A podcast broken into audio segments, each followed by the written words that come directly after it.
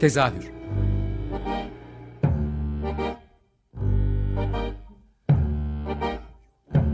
İstanbul tiyatro hayatı üzerine gündelik konuşmalar. What keeps mankind alive? What keeps mankind alive? The fact that billions are daily tortured, stifled, punished, silenced and oppressed.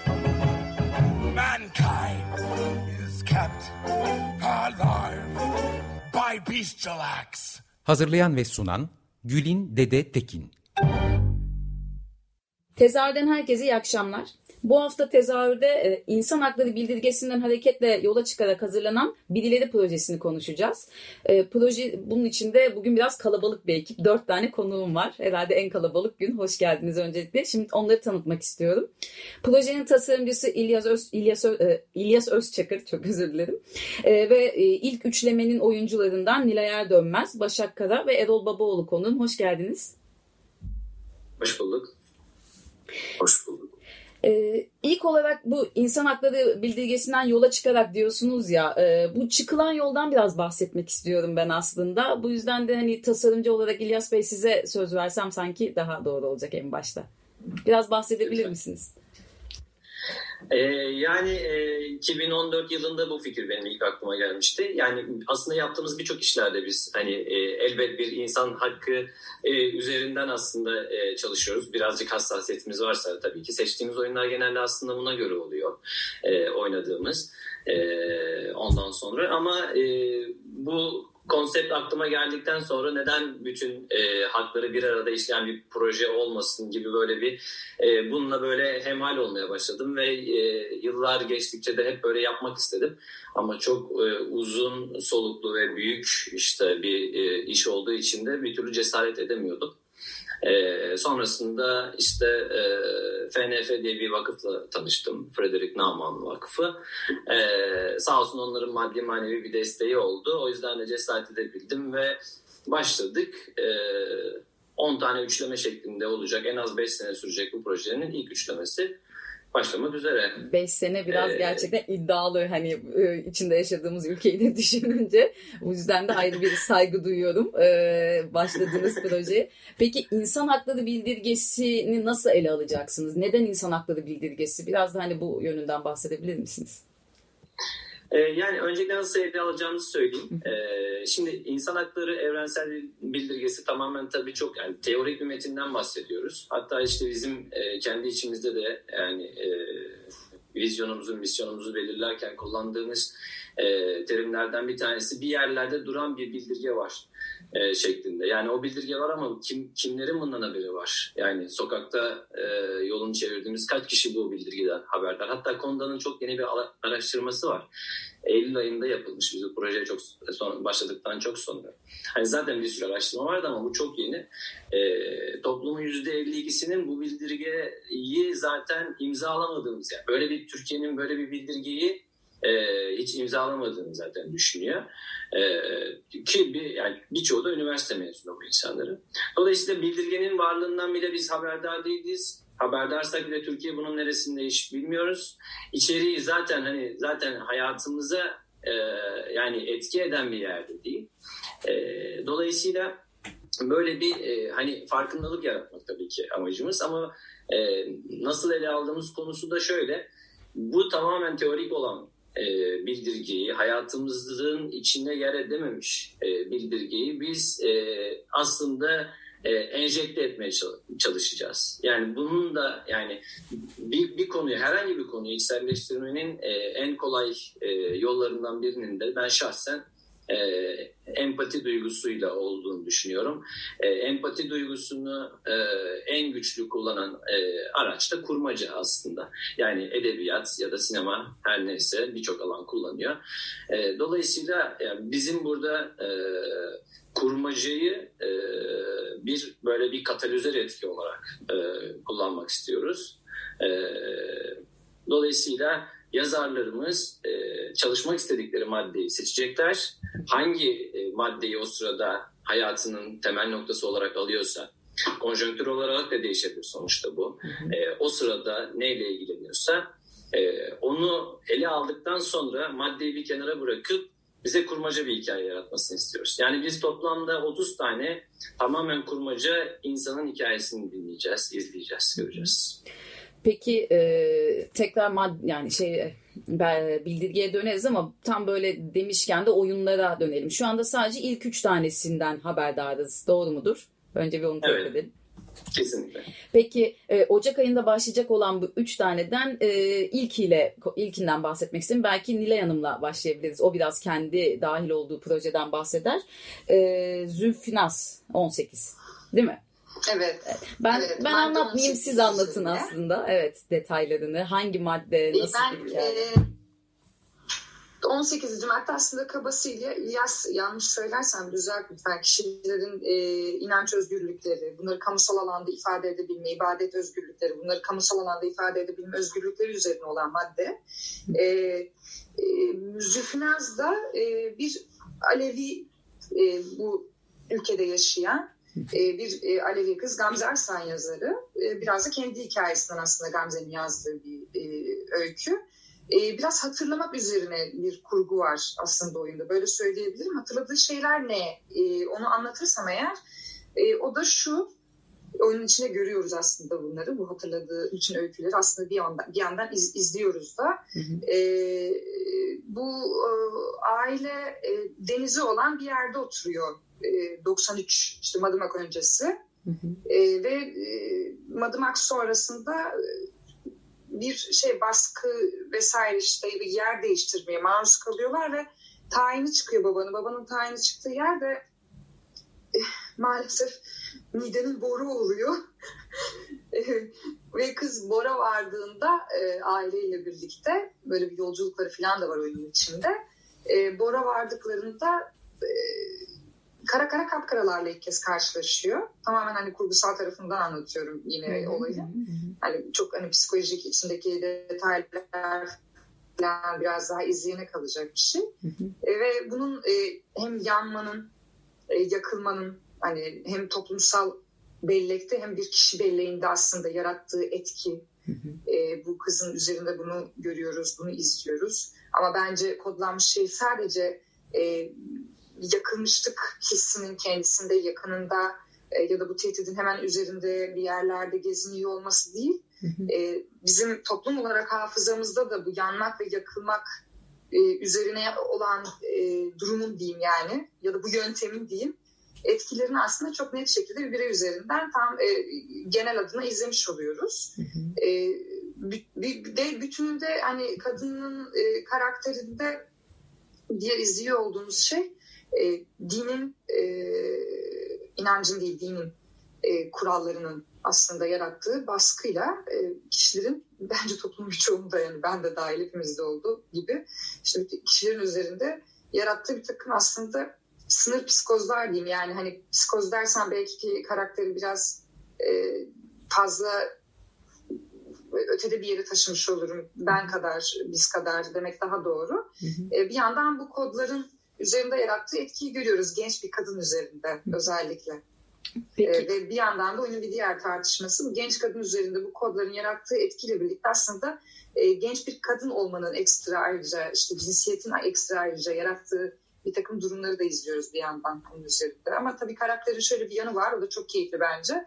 Tüm bunlara bir yandan işte alaycı, işte acıya gülümsemeyle, e, acıya espriyle yaklaşabilme becerisini böyle geliştirmiş bir e, kadın, genç kadın Zülfinaz. Bir yandan da aslında bunu işte ne bileyim bir acıyı bir e, dansla, bir acıyı bir türküyle karşılamayı bilen bir insanla da karşı karşıyayız yani Zülfünaz izlediğimizde. Evet, ben de şeyi soracaktım çünkü anlattığın hikaye hepimizin için yani e, hikayenin bileşenleri hepimizin için böyle hepimiz demeyeyim ama toplumun bir kesimi için büyük kanayan bir yara. O yüzden izlerken hani duygusal olarak da yoğunluğu olan bir şey. Hani o yüzden nasıl dengeliyorsunuz diyecektim ki sen zaten kendiyle böyle dalga geçebilen tırnak içinde bir karakterden bahsediyorsun. E, yani bu yazar olarak Gamze'nin becerisi ama Gamze'nin insan olarak da becerisi. Yani Gamze de hani acıyı bilen, çok iyi tanıyan bir yazar ve bir insan. Ama yani çok komik bir kadın, espri yapmayı çok iyi bilen bir kadın ve aynı zamanda espri yapmayı çok iyi bilen bir yazar. Ama ben bunun çok böyle Gamze'ye has, aa Gamze inanılmaz farklı bir insan falan ya da ben aman benim karakterim çok öyle bir şey değil de ben bu ülkenin insanların zaten bunu çok iyi bildiğini düşünüyorum. Yani e, kendi ailemden de biliyorum, ne bileyim kendi komşularımdan da biliyorum, işte e, e, memleketimizden olan insanlardan da biliyorum. Yani e, ya da şimdi bir sokaktaki insandan da görüyorum. Yani bu ülkenin insanı acıya yani espriyle yaklaşmayı çok çok iyi bilen bir şeydir insandır bence benim gözlemimde böyle. E, aslında Zülfü Nazlı tam olarak işte e, ne bileyim e, işte böyle Mersin'de büyümüş işte sonra orada işte çocukluğunun geri kalan önemli bir kısmını genç kızlar geçiş dönemi dahil olmak üzere geçirmiş. E, tam da ülkenin böyle e, işte hem ortasından hem şeyinden işte ne bileyim ben Akdeniz'inden hani bu coğrafyada yaşayan bir insan ve doğal olarak e, onun kendi dengesi aslında bizim oyunumuzun dengesi. Ee, biraz böyle vakitten de yararlanmak için e, diğer oyunlara geçelim. Sonra toplu olarak belki vakit kalırsa e, oyunlar üzerinden yeniden konuşmak istiyorum. Ee, Erol Bey'den devam edelim. Onun e, oynadığı Arjen madde 7. Doğru mudur? evet. evet. Ee, biraz sizin oyundan da bahsedebilir misiniz? E, Ahmet Sami Özbudağ'ın e, yazdığı bir oyun. Berfin Zenderlioğlu yönetiyor, ben oynuyorum. E, bu oyunda e, ezidi bir e, birey var. Adı hangi Arjen. madde? Madde 7'den de önce isterseniz bir bahsedelim. Hani hangi maddenin içeriği ne ona göre e, hikayeyi belki birleştirmek daha kolay olur kafamızda ayrımcılık e, temalı bir madde. Yani e, ayrımcılık, ayrımcılığa karşı, kışkırtmalara karşı herkes yasa önünde eşit şekilde korunmalıdır. E, Ezidiler biliyorsunuz çok fazla katliama uğramış bir millet. E, tarih boyunca katliama uğramışlar. En son IŞİD, e, IŞİD'le ilgili bu Şengal e, katliamı olmuştu biliyorsunuz. O zaman bir dünya tekrar oraya bakmak durumunda kalmıştı. Hepimiz oraya bakmıştık. Pek çok sanatçı oraya dikkat çekmişti. E, bir e, Türkiye'de yaşayan bir Ezidi, az sayıda kalmış bir avuç kalmış Ezidi'den bir tanesi. Bir fırında e, yıllarını geçirmiş, karanlıkta, ateşin karşısında. Bunu bir... E, koruma kalkanı olarak ele almış. Ee, biraz mistik tarafı olan, biraz şiirsel tarafı olan, biraz masalsı tarafı olan bir oyun. Biraz buralardan ele alıyor aslında. Ee, yaşanılanlardan dolayı bir koruma kalkanı geliştirmek zorunda kalmış olan aslında tüm e, toplumların, tüm bireylerin aslında biraz bir şiiri gibi diyebiliriz Arjin'in hikayesi. Ee, biliyorsunuz Ezidilerin meşhur çemberi vardır. Kendilerini korumaya aldıkları. Ee, hem dışarıya karşı korudukları hem de bir yandan e, içinden çıkamadıkları bir çemberdir e, bir yönüyle baktığımızda. Aslında Arjen e, kendine e, yaptığı kalkanlarla, koruma kalkanlarıyla aslında bir şekilde bir hapis hayatı yaşıyor. ee, ve bununla olan mücadelesini izliyoruz biz bir anlamda baktığımızda. Ee, hikayeleri yani biraz sonra Başak Hanım'ınki dedikten sonra daha şey sormak istiyordum ama önden sormak istiyorum şu anda. Ee, biraz da o maddedeki sıkıntıları yaşamış olan karakterler üzerinden anlatıyorsunuz sanki anladığım kadarıyla doğru mu bu? Ya o maddeye dair. Evet. Evet ama direkt olarak hani karakterler e, şey söylemiyor. Yani kendi oyunum için konuşayım ben. Ee, biz şunu e, görmüyoruz. Yani şöyle bir ayrımcılığa uğradık diye bir şeyi anlatmıyor. Sadece ailesinden, geleneklerinden e, gelen korkular onu nasıl bir birey haline getiriyor, nasıl bir yaşam getiriyor ona. Ee, biz bunu görüyoruz. Yaşanılan acılardan dolayı e, tutulması, saklanılması, nasıl öğütlenmiş çocukluğundan itibaren e, ezidi olduğu söylenmemesi, ismini söylememesi, mümkün olduğunca hani fark ettirmeden yaşaması, görünmeden yaşaması, ne kadar görünmez hale gelirse e, o kadar e, uzun yaşayabileceği, hayatta kalabileceği, zarar görmeyeceği aşılanmış birini görüyoruz. Aslında bu hani direkt sadece ezidilerle ilgili bir şey değil, çok evrensel bir şeyden bahsediyoruz. Hı hı. E, azınlıkta kalan e, herkesin aslında e, yaptığı bir savunma kalkanını uyguluyor Arjen ama bu hayat boyunca uygulana uygulana aslında onun hapishanesi haline geliyor. E, aslında bu hapishanenin içinde onun e, umutları, onun aşka dair bakışı, aşk burada bu oyunda önemli bir tema bu arada. Aslında karakterimizin çözülüşünü biz oradan görüyoruz. Aşk üzerinden görüyoruz. Ee, yeni bir hayatı, başka bir hayatı nasıl arzuladığını, nasıl istediğini e, görüyoruz. Ve acaba böyle bir hayata gidebilecek mi? Bunun merakı içinde oluyoruz. Yani bir umuda bağlanıyor aslında sonunda. Hani o yaşamayı öğrendiği şeyden... Bir umuda ya evet yani umudumuzu yitirmemek üzerine yaşadığımız için hayatı o yüzden de hep sonunda onu arıyorum anlatılan hikayede de. Umut var değil mi diye böyle dinliyorum içimden dinlerken o yüzden böyle bir anda çıkıverdi. Oluyor muyuz? Olmuyor muyuz Efendim? bilmiyorum ama şu anda spoiler ha, vermiş tamam, oluyor muyuz? Tamam. Yani bunu söylemiş oluyor muyuz? Tamam, o benim ama, içimden evet, geçen diyelim. Spoiler'ı değilim. Ne oyunları, ne filmleri, ne kitapları. Yani e, spoilerla ilgilenen biri değilim ben. Nasıl anlatıldığı ile ilgilenen birisiyim seyirci olarak. Hı hı. E, ama ben de evet umudun olmasıyla ilgileniyorum. Çok teşekkür ederim. Çok teşekkür ederim. E, son olarak da Başak Hanım'ın oyunundan bahsedelim. Aylin 20, e, madde 20'den yola çıkarak hazırlandı. E, siz bahsedebilir misiniz biraz? Hem maddeden hem hikayeden. Tabii. E, e, bu Birileri projesinden e, Aylin karakterini oynuyorum ben. E, Murat Mahmut Yazıcıoğlu yazdı metni. E, aslında eserin e, orijinal adı Yağmur'dan sonra ama biz projenin konsepti işte birileri Aylin, birileri Arjen şeklinde yola çıkmak istediğimiz için tanıtımda ismini böyle değiştirdik. E, Doğu Yaşar Akal ve Barkın Saf birlikte yönettiler. E, ikisinde takvimlerinin sıkışık olmasından dolayı beraber e, götürdüler bu yönetim sürecine.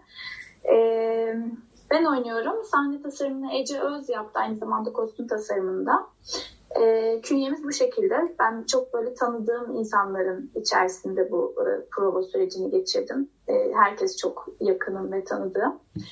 E, 20. maddeyle ilgili benim oyunum. 20. madde de e, özetle e, ifade özgürlüğü ve gösteri hakkı üzerine. ve oyunumuzun e, işte seyircili genel provasını ilk minik gösterimini yaptığımız zaman da mesele çok popülerleşmişti birden. Aslında e, çok her zaman gündemimizde olan bir şey e, ifade özgürlüğü ve e, gösteri hakkı özellikle. Çünkü bu hakkımız çoğu zaman çok gasp ediliyor. Hı hı. E, hikayede de e, şöyle bir şey var. Tam yani böyle sürprizini bozup tam anlatmak istemem ama Tabii. özetle e, Aylin isminde biri e, bir beyaz yakalı olarak bir bankada çalışarak e, yaşamını sürdürüyor ve o gün onun için önemli bir gün. Bir pazar günü e, ofiste tıkılıp kalmış durumda ekstra toplantılar ve mesailer sonucu. E, ama uzun zamandır planladığı, gitmek istediği, söz verdiği Pride etkinliğine katılmak istiyor. E, fakat işte e, aslında tam olarak kimliğini hiçbir yerde e, istediği gibi özgürce ifade edemediği için bu sıkışıp kalmışlığın içerisinde bir türlü adım atıp cesaret edip orada bulamıyor kendini. Hı hı. Ve zaten süreç içerisinde anlıyoruz ki hep de çok e, gerçeği söylemekten hep imtin, imtina etmiş, işte çekinmiş, lafı dolandırmış, e, işte bahaneler uydurmuş. E, çünkü e, işte bu baskı altında hissediyor kendini. Bu hikaye aslında yani ailenin e, çalıştığı ofisin masasının başında belki 5 dakikasını, belki 10 dakikasını anlatıyor ama o zamanın içerisinde karakterimiz anlattıkça anlatıyor. Anılardan anılara koşuyor. E, seyirciyle paylaşıyor bunu. E, seyirci için 25 dakika, yarım saatlik bir hikayeyken belki onun için çok kısa bir an. Ama hani böyle olmak istemediğimiz yerde zaman böyle hani bitmek bilmez ya bir türlü. Aslında öyle bir anı açıyoruz biz seyirciye. Ve bu e, didaktik değil. Aslında bu projede şimdi hani herkesin adına konuşmak istemem ama hani özetle e, bu epizodda en azından hiçbir metin kimseye işte haklarımız budur ve bunlara sahip çıkın ve bilin diye direkt bir yerden konuşmuyor. Kimseye bir şey öğretmiyor. E, sadece bence hisler tanıdık geliyor insanlara. Çünkü aa evet ben bu hissi biliyorum. Benim de başıma gelmişti. Öylesi değil ama belki böylesi gibi bir his de bırakıyor. O yüzden kimseye bir şey öğretmiyor. Ee, sadece seyircinin gerçekten gelip de e, tanıdık bulacağı e, şeyler olduğundan hı hı. eminim açıkçası özetle anlatmak gerekirse böyle. Aslında en son söylediğiniz şey bu projeyle ilgili ilk okuduğumda benim de hani endişelerimden biri olmuştu. Hani sonra yazarları vesaireyi gördükçe kafam daha açıldı tabii ama hani böyle bir şeyi didaktik bir yere kaçmadan anlatmak lazım. Yoksa gerçekten hani rahatsız edici boyuta da gidebilir diye bir endişe oluyor insanda ama bahsettiğiniz hikayeler çok öyle hikayelerde değil. Ee, son bir 3-4 dakikamız ben bu 3-4 dakikada hani çok detaya inemiyoruz ne yazık ki hem kalabalık hem de az dakikamız olduğu için şunu sormak istiyorum. Ee, hani en başında da bahsettik böyle haklarımız var ama hani çok da yaşadığımız toplumda da dünyada da bunlarla çok fazla etkileşim halinde olamıyoruz. Yeniden siz insan hakları e, bildirgesini okuduğunuzda e, siz yani ne hissettirdi size ve seyirciye ne hissettirecek? Bununla ilgili e, kim konuşmak ister önce? Yani hepinize söz vermek isterim ama birer dakika falan vaktimiz kaldı toplam herkes için. E, isterseniz Başak Hanım siz de sizde editör sizle devam edelim. Ya aslında benim için birazcık hatırlatıcı oldu. Çünkü e, ben 91 doğumluyum ve biz okulda bunları e, hatta ilkokulda bize öğretildiğini hatırlıyorum. Yani her birey özgür doğar, işte yaşama, e, barınma, beslenme hakkına sahiptir, ifade özgürlüğüne sahiptir, din özgürlüğüne sahiptir diye. E, fakat zaman içerisinde unutulmuş olduğunu hissetmeye başladım. Çünkü biz çok alıştık hakkımızın yenmesine. Mesela şahsen ben kendi adıma çok üzücü bir şey ama e, haksızlığa sesimi çıkaramaz hale geldim yani. Yoksa e, çünkü korku içerisindeyim çoğu zaman yani. Böyle hiçbir şeyin e, yolunda ve kuralında e, ilerlediğini görmediğim için boşa kürek çekmek gibi geliyor ve e, sessizleştiriyor bu durum beni. E, ve e, sanatın bu anlamda e, ifade edici gücüne inanıyorum yani. Öyle değil ama bu şekilde ifade ettiğim için yani bunun bir parçası olduğundan bu anlamda da mutluyum. E, slogan atmıyorum ama bu şekilde ifade ediyorum gibi hissediyorum. Açıkçası hissim bu yönde. Çok teşekkürler. Erol Bey size vereyim isterseniz sözü. Yani benim insan hakları ile ilgili söyleyeceğim şu yeni bu yeni e, adapte olmaya çalıştığımız bir kere daha kimlik değiştiren, deri değiştiren yeni sistem, yeni kapitalizm şekilleri e, yine aslında köleliğin başka şekillerini dayatıyor bize. Yani ölümü gösterip sıtmaya razı etmeye çalışıyor aslında. O yüzden hani insan hakları ile ilgili evet oyun hatırlatıcı oldu bize. Evet böyle bir bildiri var diye tekrar tekrar hatırlatıyor. Bu anlamda önemli, değerli. Hani insan hakları ile ilgili e, nasıl bir hayalim var diye sorulacak olursa aslında şeye benziyor bu biraz. E, ileride sevgiliniz olursa onunla ilgili aradığınız özellikler neler diye soruluyor. Cevap e, önce olması. Benim de ile ilgili e, aradığım özellikler önce o olması. Böyle özetleyebilirim. Çok teşekkürler. Nilay Hanım size e, vereyim sözü. Yani benzer aslında. Arkadaşlarıma gerçekten katılıyorum. yani e, ben de karşılaştığımda bir kere yani kişi yani Nilay olarak e, bir parçası olmayı, bu söze bir katkı olabilmeyi, bu unutulmuş şeyi hatırlatıcı işte oyunun e, bir parçası olabilmeyi çok istedim. E, sonra zaten bildiğim bildirge var mı yok mu? Masada bir yerde işte İlyas'ın başta söylediği gibi bir kenarda duruyor mu? Var mı? Gerçekten var mı? Araştırmasına girdiğimde biraz ne yazık ki e, hatırladığım e, yokluk hali biraz üzüntü yarattı diyebilirim. Hani yine kişi olarak yaşadığım şey üzerinden. Ama şimdi duyduğum e, his mesela e, daha da hani bizim biz, bizim kendi aramızda bu, bu, bunları zaten konuştuğumuz bir gerçek ama bunları daha da unutmuşlara ne kadar gidebiliriz? E, unutup şiddete maruz kalan yani unutup e, şiddetin objesi olan hani insana ne kadar gidip hatırlatıcı olabiliriz heyecanı daha çok var şu an içimde. Umarım diyorum ben de. Ee, son sözü de son bir dakikadan az kaldı İlyas Bey'e vereceğim. Ee, kusura bakma böyle hızlı hızlı oldu ama e, son sözü de sizden Yok. alalım İlyas Bey. E, tamam yani arkadaşlarım zaten çok, yani hakikaten çok güzel özetlediler. Ben de yani şunu vurgulamak isterim. İnsan Hakları Evrensel Bildirgesi yeniden ben, ben de yeniden hemhal olduğumda 7 senede bunun üzerine düşündüğüm halde en çok şu tarafına doğru beni biraz daha çekmeye başladı. E, o yüzden de hani 5 senede sürse, 10 senede sürse, 30 senede sürse tamamını yapmak istiyorum bir şekilde.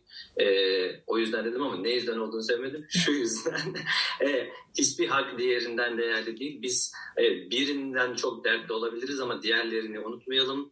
Olduğu için tamamını o puzzle'ı tamamladığımızda aslında biz insan haklarını işte o zaman gerçekten bununla içselleşmiş vaziyette yaşıyor olacağımızı düşünüyorum. O yüzden de empati duygusunda seslenerek kurmaca hikayelerle ilerlemek e, en doğru yol oldu galiba.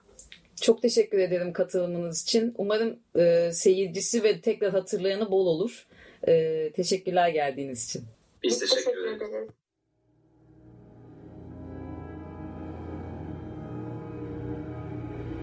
Tezahür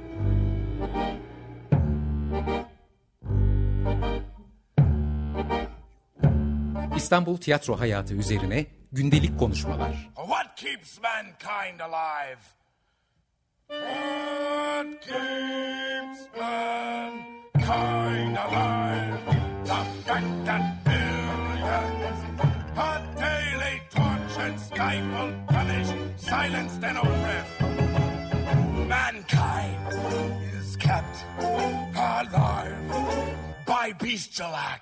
Hazırlayan ve sunan Gülin Dede Tekin